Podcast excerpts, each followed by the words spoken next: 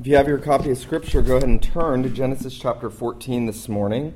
We are picking back up where we left off last Sunday, last Lord's Day, and we are looking again at the end of Genesis 14. This is that great account of Abraham returning from the defeat of Chedorlaomer and those other kings that had taken Sodom and Gomorrah captive, and Lot, most importantly, had taken Lot captive, and Abraham with his 318 men going out to battle and what seems like an insurmountable odds. It seems that by all human calculations, Abraham should have lost that battle. Yet he is victorious in that battle, and he brings back Lot and the kings that were taken captive. And we are picking up now in verse 17 of Genesis chapter 14, and we're going to read down to the end of the chapter to verse 24. Genesis 14, 17 to 24. If you're using a church Bible, you'll find that on page 10. And I think that you're going to find it exceedingly helpful to have your own copy open and to be reading along with me. Before we do, let's go to the Lord again and ask for his blessing on the preaching of his word this morning, that we would depend on him to bless his word to our souls. Let's, let's pray. Our Father, we thank you that you have breathed out the scriptures, that you have breathed out every word, and that it is profitable for doctrine, for reproof, for correction, for instruction in righteousness, that we might be complete, for every good work. We pray, our God, that you would open our minds and our hearts.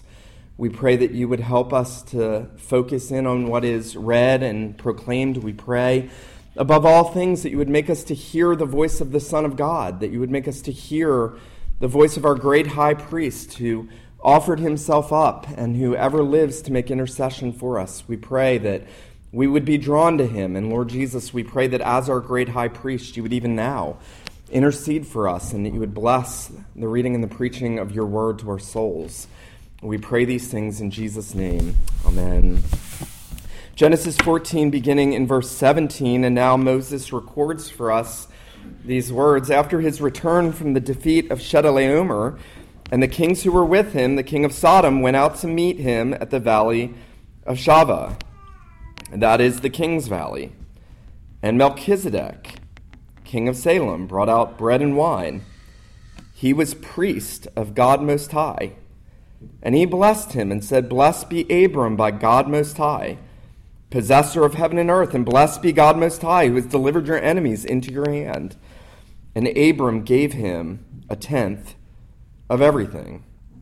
And the king of Sodom said to Abram, Give me the persons, but take the goods for yourself. But Abram said to the king of Sodom, I have lifted my hand to the Lord, God Most High, possessor of heaven and earth, that I would not take a thread or a sandal strap or anything that is yours, lest you should say, I have made Abram rich. I will not take, I will take nothing but what the young men have eaten and the share of the men who were with me. Let Aner, Eshcol, and Mamre take their share. The grass withers, the flower fades, but the word of God endures forever. Well, I, am sure you've experienced it at different points in your life, but I, I, have had conversations with people who, in the course of their conversation, start to brag about their lineage. They start to brag about who they've descended from. Um, my wife has never bragged about it, but she is a daughter of the American Revolution. I don't think she cares quite as much as her family cares. Um, and I have no idea who I've descended from beyond great grandparents. I'm sure that they were probably not very important people.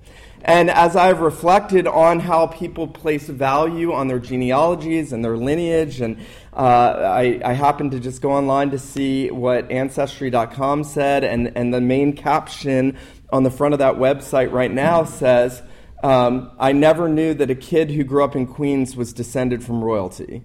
And you see people finding their value and finding whatever they may find to, to lay hold of for their identity based on who they descend from. And, and there's something natural about that. There's something there's something natural about having um, a, a, lineage and a pedigree to which we can say, my, my family has done something. My, my family has been something. I have come from someone who has accomplished something. This is a heritage that I'm proud to claim as my own. And as we read in the book of Genesis, we see that everyone has a genealogy, that all of the people recorded in this book have these genealogies, these very detailed genealogies, tracing who they came from and who they fathered and who would come from them. And Abraham, as we look at the account of Abram here, we have seen that he descended from Terah, and we have seen that he descended from Shem, and we have seen that he descended from Noah, and we have seen that he descended through that godly line in Genesis chapter 5. And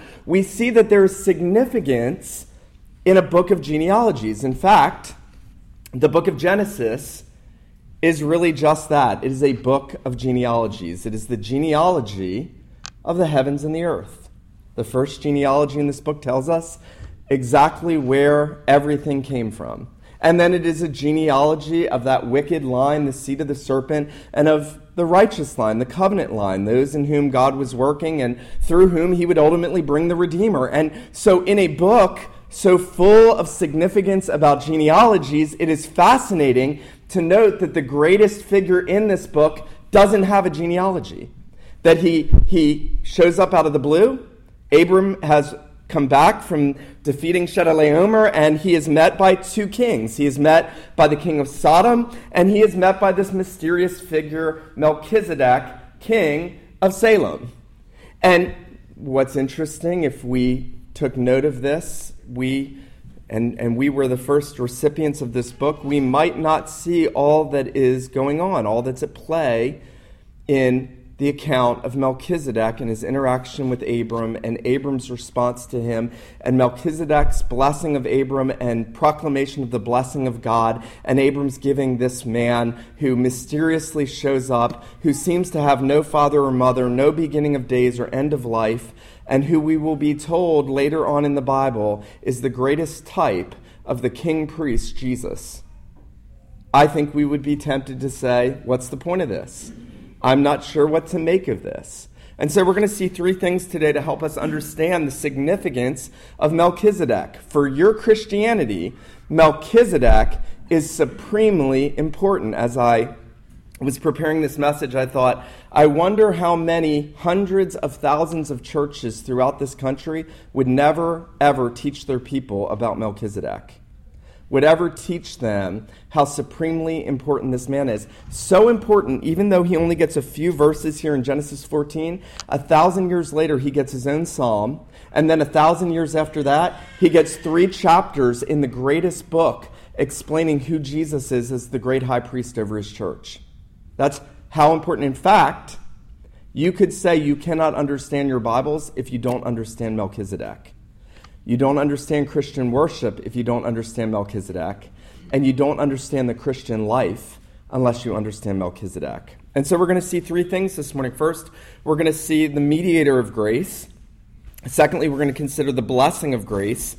And finally, we're going to consider the response of the recipient of grace, the mediator the blessing and the response of the recipient of grace. Well, notice Abram has come back. He has been met by these two kings. This is something I've actually never noticed before preaching this series that Abram has two things set before him, just like the book of Genesis sets out the two kingdoms, the two cities, the two seeds everywhere. And it is God's people and it is the kingdom of Satan. It is the, kingdom of Christ and the kingdom of Satan. Abram now is met with a confrontation. He has two things set before him. He has the king of Sodom saying, You take everything, all the possessions. You've brought us back. Take everything. It's all yours, Abram. In a sense, Abram is facing the temptation to become one of the Canaanites. He is, he is facing the temptation to become the great king in Canaan if he has all the possessions of those nations that he's brought back, if he is dwelling there with the Canaanites, he is being tempted to settle into the world, to forfeit the promises of God, to take whatever's coming to him, and to compromise for the sake of comfort and security and pleasure. But then God, in his kindness, sets another king before Abram. I think that's astonishing that both come to Abram at exactly the same time. And notice that we read, after his return from the defeat of Chedorlaomer and the kings who were with him, the king of Sodom went out to meet him at the valley of Shaveh, and, verse 18, Melchizedek, king of Salem, brought out bread and wine. He was priest of God Most High, and he blessed him. Now, this opens for us a number of questions. Did Abram know who Melchizedek was? There are theologians, there are fine theologians who try to say that this was Shem. There are fine theologians who say that this was a pre incarnation of Jesus. We don't know. God doesn't give us any clear indication whatsoever in the text that Abram knew who this was or that he was acquainted to who this person is. We're not told anything about how, if this is their first interaction or not. I assume that it is. I assume that God instructed Melchizedek, being priest of the Most High God, to go to Abram and to pronounce this blessing on him to minister as a mediator for Abram. Here's the very significant point. As great as Abraham was, as great a man as Abram was, he needed a mediator between he and God. He needed a priest. You know, people, when they pick churches, they want to go for music or children's ministry or people that they like or some other thing. The thing that we need more than anything else is a mediator between God and man. We need a mediator. We need one who stands as a priest between God and man. This is the first time in the scriptures that we read about a priesthood. It is the first reference to a priest. Moses sets this out emphatically as if to say to Israel, who knew well about priesthood after this, you need a priest. You need one who intercedes. You need one who sacrifices. You need one who stands between God and your soul. You need one who can make you acceptable to God, who can mediate God's grace to you. Now, I think we who live on this side of the Reformation, with all of our sort of aversion to Roman Catholicism and its right, Actually, I would encourage you to read Kevin DeYoung's most recent post on the, the theological gulf between Roman Catholicism and true Protestantism if, if you're having a hard time with that. I think that's important. But I think there's a danger that we who so revolt to the idea of a priest standing and, and standing before us in human form, and it's right that we do so, sometimes forget that we need a priest, that we must have a mediator we know that that mediator is Jesus. Melchizedek is going to be a type of Jesus, and he's going to teach us all about that. But he comes to Abram, and he appears out of the blue and, and we're not sure all the things that go on but one thing one thing that strikes me as we read this and one thing that ought to strike us is that in the midst of the depravity of the world in the midst of the idolatry of the world at this time when everyone was given over to violence and debauchery and idolatry and they had perverted the worship of god and they had turned away from the promise of redemption and they were trusting in themselves and they were worshiping foreign gods and they were making for themselves gods and no one was walking closely with God, God had his people. I love this quote. Uh, John Calvin, reflecting on the fact that here is this great and godly king priest who is dwelling in what would become Jerusalem, who shows up out of the blue at the same time as Abraham is being called by God and, and God's grace is being worked into Abram. John Calvin says this He says, God sometimes hid his church underground, so to speak, and that his church is unknown to men's minds, but it is enough that God knows it. You know, we want, we want flair. We want acceptance. We want to know that the church is sophisticated and accepted. I actually think a lot of people go to, to the biggest church that they can find because it, it gives them some sense that we're going to be known and this is going to be acceptable. And, and actually, more often than not, God works in the lives of his people by his grace in hidden and unseen ways. Who knew? Who knew that outside of Abram, there was this great and godly king priest who was going to come and bless Abram, who was going to show up out of nowhere, who was himself uh, a king in the midst of a land of idolatry, and yet he was one who was faithful to the Lord, and he was one who would become the greatest type of the Lord Jesus, and he would show that God was working, and God was working, even when men were not giving credit, even when men were not giving accolades and praise to the church of Jesus, God was at work. I love that. I love that thought that when it doesn't look like God's at work, be assured God is at, work. Remember when Elijah was depressed and he started to become self righteous. He started to think, oh, I'm the only one that's faithful. And, and he basically says, Just kill me, Lord, because I'm the only one that's faithful. And God says, basically, be quiet.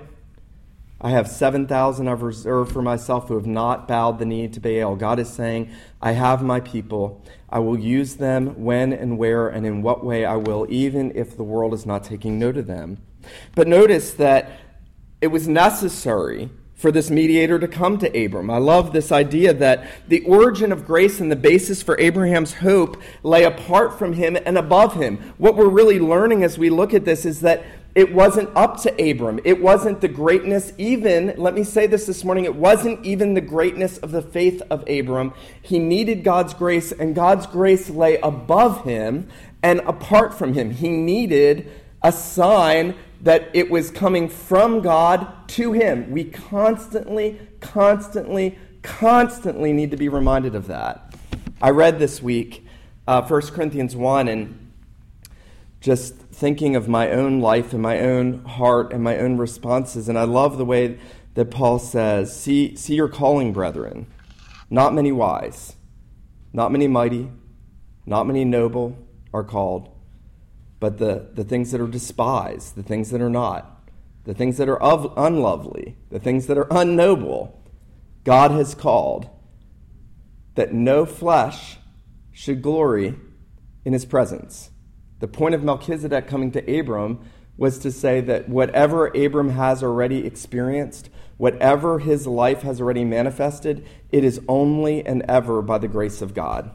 That is the entire point of this meeting with this mysterious King of righteousness, Most High, priest of the Most High God, who came and blessed him. Now, you'll know if you've read your Bible uh, to any extent whatsoever that Melchizedek is referenced in Psalm 110. It is, in fact, the most referenced psalm in the New Testament. The apostles quote and Jesus quotes and cites Psalm 110 more than any other psalm, and specifically several verses out of Psalm 110. That psalm says, and it is a psalm of David, it says, The Lord said to my Lord, Sit at, your, sit at my right hand until I make your enemies your footstool. Now, David speaks of God in two ways. In verse 1, he says, uh, Yahweh, the Lord, said to Adonai, my Lord. Now, David's not speaking of himself. David's not speaking of any other individual that he knows on earth. He is speaking of the triune God. It is a, it is a prelude to the unveiling of the Trinity. The Lord, Yahweh, said to my Lord Adonai, the Father says to the Son, Sit at my right hand until I make your enemies a footstool for your feet. And the apostles return there again and again and again and again. And that one verse, speaking about the Lord Jesus ascending and sitting down at the right hand of the Father, and that verse, sit at my right hand until I make your enemies your footstool, is the repeated refrain of Christology in the New Testament. It is the most important psalm in the Old Testament. In verse 4 of that psalm, David utters these words. He says, speaking of the Father speaking to the Son, Yahweh speaking to Adonai, the Father saying to the Son, You are a priest according to the order of Melchizedek. Psalm 110.4, a thousand years after we read about this mysterious figure, we hear the Father telling the Son, You are a priest according to the order of Melchizedek. Now, God then waits a thousand years and then gives us the book of Hebrews, which is probably a sermon. And in that, in that great letter of Hebrews, the Lord tells us that Jesus is a better priest from a better order than Levi, who is a king and a priest who reigns forever, who offered himself up as the sacrifice for sins once for all, and who ever lives to make intercession for his people, who is never replaced as priest. He is the priest forever. He is the eternal priest. He had no beginning of days and no end of life. And Melchizedek becomes the great type of Jesus as the everlasting priest. Now, you may say one of two things. You may say, I don't get that, or you may say, this is just too much. Well, the writer of Hebrews actually tells them you don't get it because you're dull of hearing, and it's hard to explain. So those are the two things we have to grapple with, that these are deep and profound truths. You know, I was, I was reflecting this week on how many pastors I've heard say, um, you know, I save the deep things, and I would say this is about the deepest we're going to get in the scripture, and we're going to go deeper this morning. But I save the deep things for Sunday school or for other settings. You know, the New Testament letters were written to largely biblically illiterate people in the first century.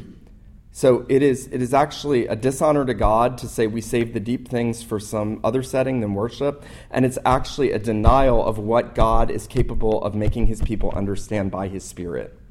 God is able to take the deepest and most profound truths and bring them to bear, and God wants this truth to come to bear on our lives. He wants you to say, I need a priest who is like Melchizedek. I need a priest who is an everlasting priest. In, in the law, when Moses gives us all of those instructions about the Levitical priesthood. And he explained that one generation would come and then that priest would pass away, and the next generation would come and that priest would pass away. And Israel's entire history was a history of saying, I love this priest that God has given me, but then that priest would grow old and he would die, and there would be another, and something about the temporariness, something about the passing nature of the Levitical priesthood and the sacrifices was constantly saying to the people, there has to be a priest who is an everlasting priest. There has to be a sacrifice that is sufficient to atone for my sins for all of eternity, that the blood of bulls and goats could never take away sin.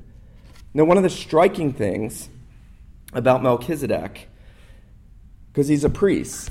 This just hit me recently. He doesn't come with a sacrifice, which should strike us as odd because that's the thing that the priest does. That should strike us as odd. Here is this priest coming to bless Abram. Abram himself understands that he needs the sacrifice that God has appointed because he's constantly gone back to the altar in Bethel and he has constantly acknowledged, I need a sacrifice for my sins. And here is the priest, and the priest is appointed to make sacrifice, both for himself and for the sins of the people. This Melchizedek himself would have needed a sacrifice. And yet he comes to Abram and he doesn't bring a sacrifice, he brings bread and wine.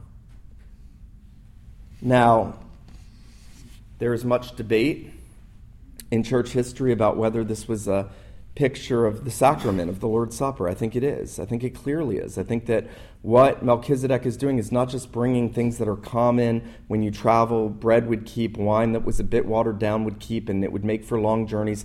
I think this is a gospel type. That what Abram ought to be thinking, and I think Abram knew, was that this one who came to bless him was prefiguring the greater Redeemer, who would be the mediator between God and man, who would come with the sacrifice of himself, who would give the bread and the wine as the symbol of his broken body and his shed blood, and who would essentially be saying, I am the priest that you need. And all of God's grace comes to you through my saving work and labors and life and person. I think Abram probably would have been surprised that this priest came and there's no sacrifice because he knew he needed one but that Abram would have understood that Melchizedek was typifying someone greater. Now, if you've read Hebrews, you know that there is significance to the name of this mediator of grace.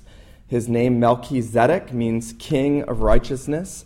We're told he's priest of the Most High God and that he is king of Salem. Now, Salem means peace. He is king of righteousness and he is king of peace. And you may say, okay, what's the big deal about that? Well, the Lord Jesus is the King of righteousness and he is the King of peace, and yet those things are antithetical to one another. We are unrighteous.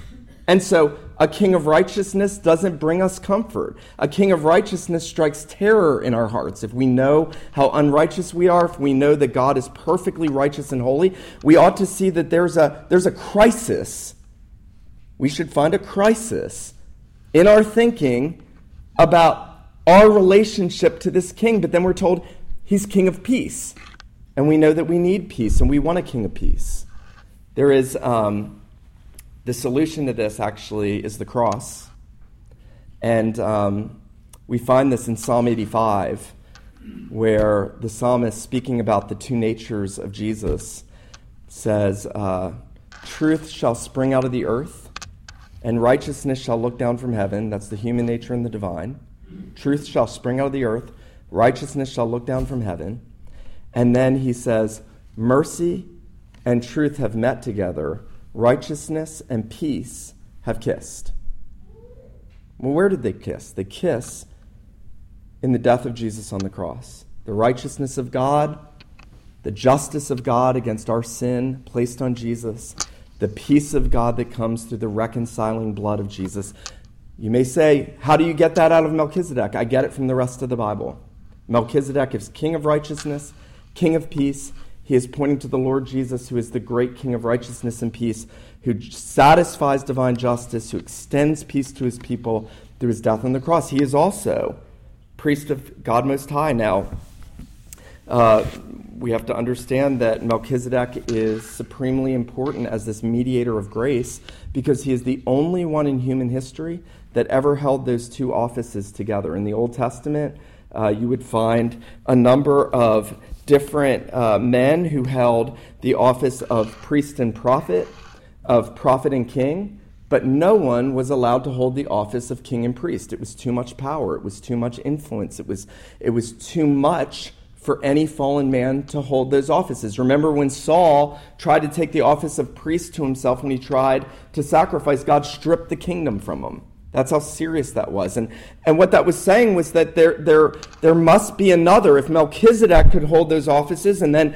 those offices were forbidden to be held by any one man in the Old Testament, there must be someone else who comes according to the order of Melchizedek, who, who in himself embodies those offices. And we know that the Lord Jesus is the King of righteousness and the great high priest over the house of God. He is prophet priest and king. He's the only man who ever held all of those offices in the Old Testament, and he did it for your salvation. If you don't have a king priest, you don't have salvation. If you don't have a king and a priest, there is no redemption. You know, Zechariah gives a little intimation to this in one of his prophecies where he's talking about the king and the, and the priest, and he says, he says, The counsel of peace shall be between them both. That all of God's redemption, all of his grace, all of his peace, all of his salvation only come to us if there is one who holds those two offices together, who sits on the throne of God, and that is the Lord Jesus.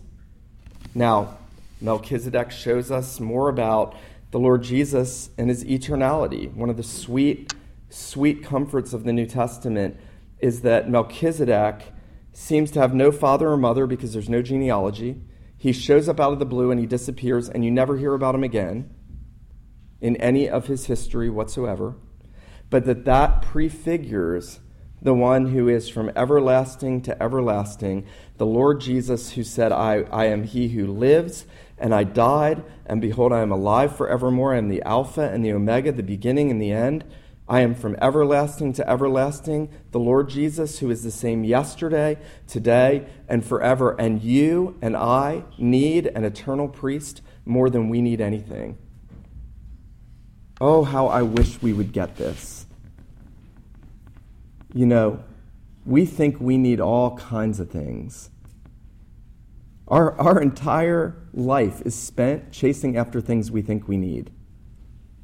And there is one thing that we must have, and that is the king priest who has the power of an endless life, who offers up himself for us, who gives us the bread and the wine as symbols of everything that he's done in those offices to redeem us, to say, I am your priest and I have forgiven you, and I ever lived to make intercession for you, and I have passed through the heavens, and I have entered into the very presence of God for you. I have made a new and living way for you. You know, essentially, what Melchizedek is saying to Abraham is, You're accepted. And so, secondly, let's consider briefly the, the blessing of grace. You know, it, Melchizedek doesn't just come and bring bread and wine, but he comes with this pronouncement of blessing. Notice verse 19. He blessed him and said, Blessed be Abram of God Most High, possessor of heaven and earth, and blessed be God Most High, who has delivered your enemies into your hands, Melchizedek does something wonderful. He first pronounces a blessing over Abraham, the divine blessing. God is behind that. And he's saying to Abram, because Abram has chosen to walk by faith, Abram has looked to the promise and to the God of promise. And God is essentially affirming Abram and saying, You are blessed because I am God Most High. I am the possessor of heaven and earth. You didn't take for yourself the possessions of the king of Sodom. You didn't seek for yourself a homeland here. You didn't try to lay up for yourselves treasures on earth. You didn't give yourself over to worldly pursuits and security and trying to find fulfillment in creation. You have trusted me. You have followed my call. You have set your eyes on a kingdom and a city that has foundations whose builder and maker I am. And God is saying through Abram, You are blessed. And I want to say this this morning if you are trusting Jesus, God pronounces that same blessing through the greater high priest, Jesus Christ. And he says to you, You are blessed by God Most High. I love when Jesus is ascending. Luke is the only one that captures this. Um, after his death and resurrection, Jesus is ascending to heaven, and, and Luke says the very last thing that he does is he lifts up his hands and he, breath, he blesses them. Jesus gives that priestly blessing. He is the great high priest, and he's essentially saying, Blessed are you, my people, by God Most High, possessor of heaven and earth. And then notice what Melchizedek does. He turns and he praises God because behind Abram, behind the victory over the kings, behind our Christian lives, behind our faith, behind anything that might be virtuous about you, and there's not much unless you have faith, there's nothing virtuous. Behind any of those things is the God of glory and grace. And what, what Melchizedek is essentially doing, he is mediating the blessing to the believer, to Abram, and he is, he is tearing back the veil, and he is pulling back that veil, and he is essentially in this blessing to God, he is saying to Abram, behind anything that you are is the God, possessor of heaven and earth, is the Most High God who, notice this, has delivered your enemies into your hand. See, Melchizedek is assuring Abram that the victory was not anything that he did, that it was all of grace. Now, we've already seen that. But we need to be reminded of that. We need to know that our salvation is all of grace. We need to know that whatever we may do that is noteworthy or that is virtuous or that is victorious in Christian living is only by the grace of God. And that that God is the one who has provided salvation. You know, a lot of people hate Calvinism, which is just sad because it's on every page of the Bible. And, and I get it. John Calvin didn't make it up. I get it. Um, I usually, whenever I read people um, commenting on blogs or on Facebook and railing into John Calvin, I usually think that's a person that's never read John Calvin. That's my first thought. and I know I'm right about that. That's somebody that's never, because John Calvin wrote a lot. That's somebody that's never read Calvin. But you know, uh, Charles Spurgeon has this great sermon where he is talking about Jonah in the depths of the fish's belly. And, and Spurgeon basically says Jonah prays like a Calvinist. When he repents, he says, Salvation is of the Lord. Salvation is of the Lord. He doesn't say, Lord, I made the right decision to get out of the fish's belly. Lord, look what I did in your name. Look how victorious I was.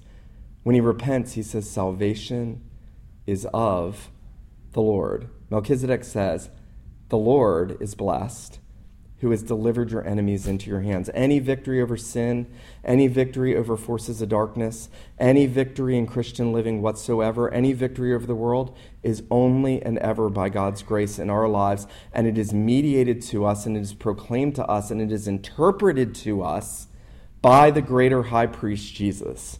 This is why we need to be in the Word. You know, don't expect, I want to say this this morning, don't expect a mysterious figure to show up at your house and do anything like Melchizedek did with Abram. Expect to have that happen to you when you're in the scriptures because that is how God speaks. That's how the great high priest speaks. Read Hebrews. Read Hebrews over and over and over and over again. You can never read Hebrews enough. If you've never read Hebrews, you have read it way too little. You can never read it enough. And what happens is the same thing that God is doing through the mediator of grace with Abram, the same thing he's doing through the blessing of grace on Abram and to God, is the same thing he does when we come to the scriptures and we sit at the feet of Jesus and we receive the ministry of the eternal high priest after the order of Melchizedek. Um, finally, I want to just fixate as we close this morning on the response of the recipient of grace. How do I know?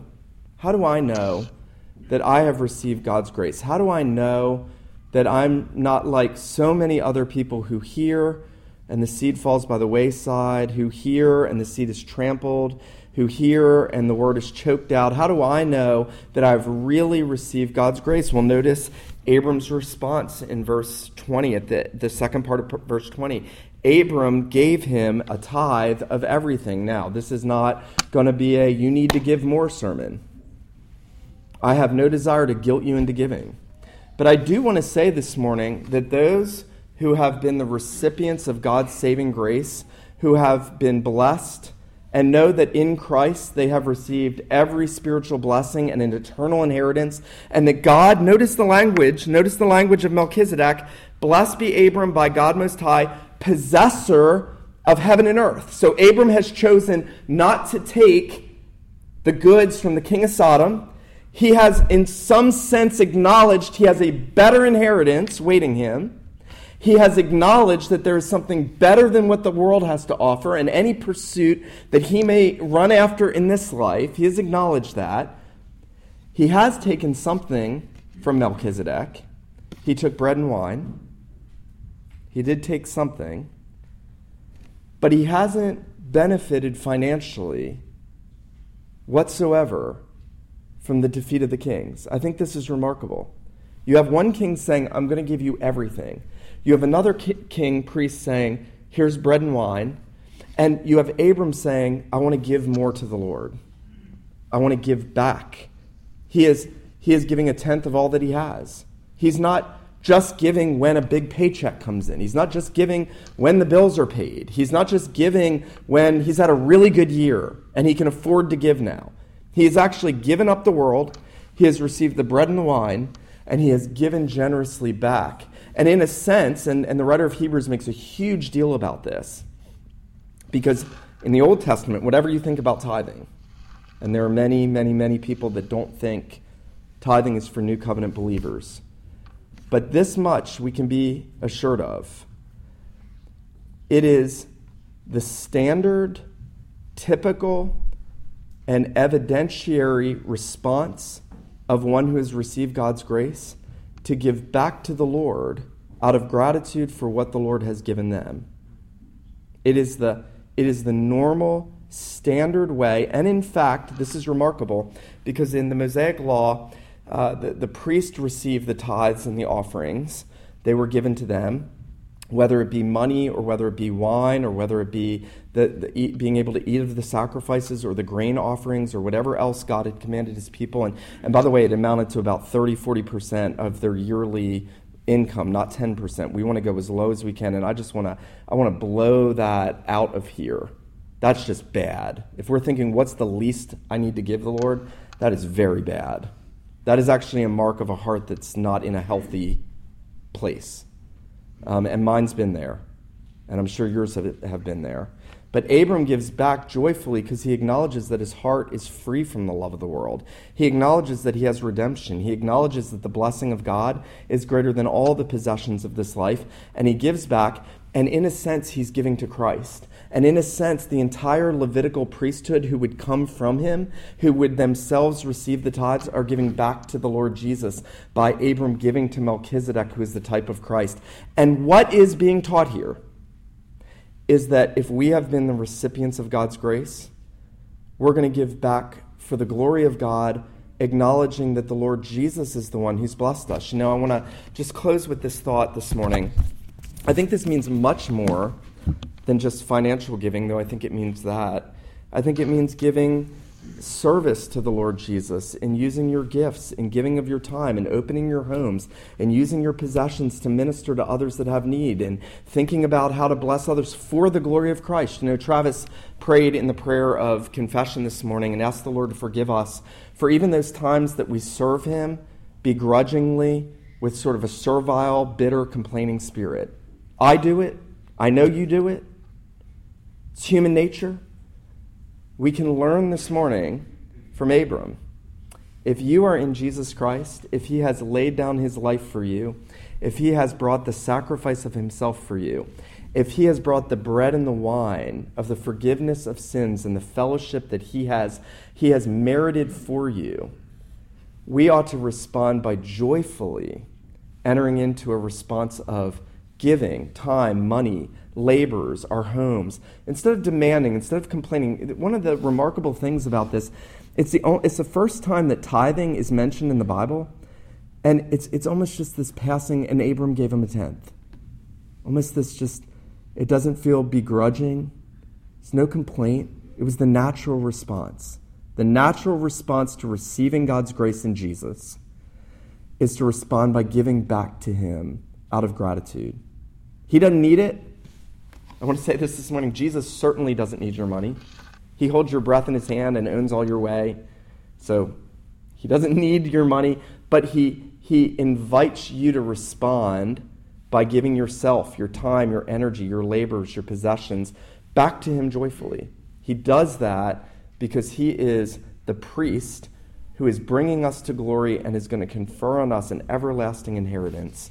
Um, I want to ask you this morning, as you go through your life, as you go through your days, do you ever stop and think, Am I living in communion with God through the mediator who is the great high priest of my soul? Do you ever stop and, and think, the thing I need more than anything this morning is to know that my high priest is with me and that I have access to God through him and that I have fellowship with God in him.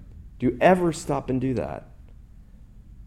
Um, I want to challenge you this morning to let that be a daily part of your Christian experience, that you would meditate on Melchizedek, that you would then meditate on Jesus Christ, the priest with the endless life who laid down his life for us and took it again. Let's meditate on that together this morning. Let's pray.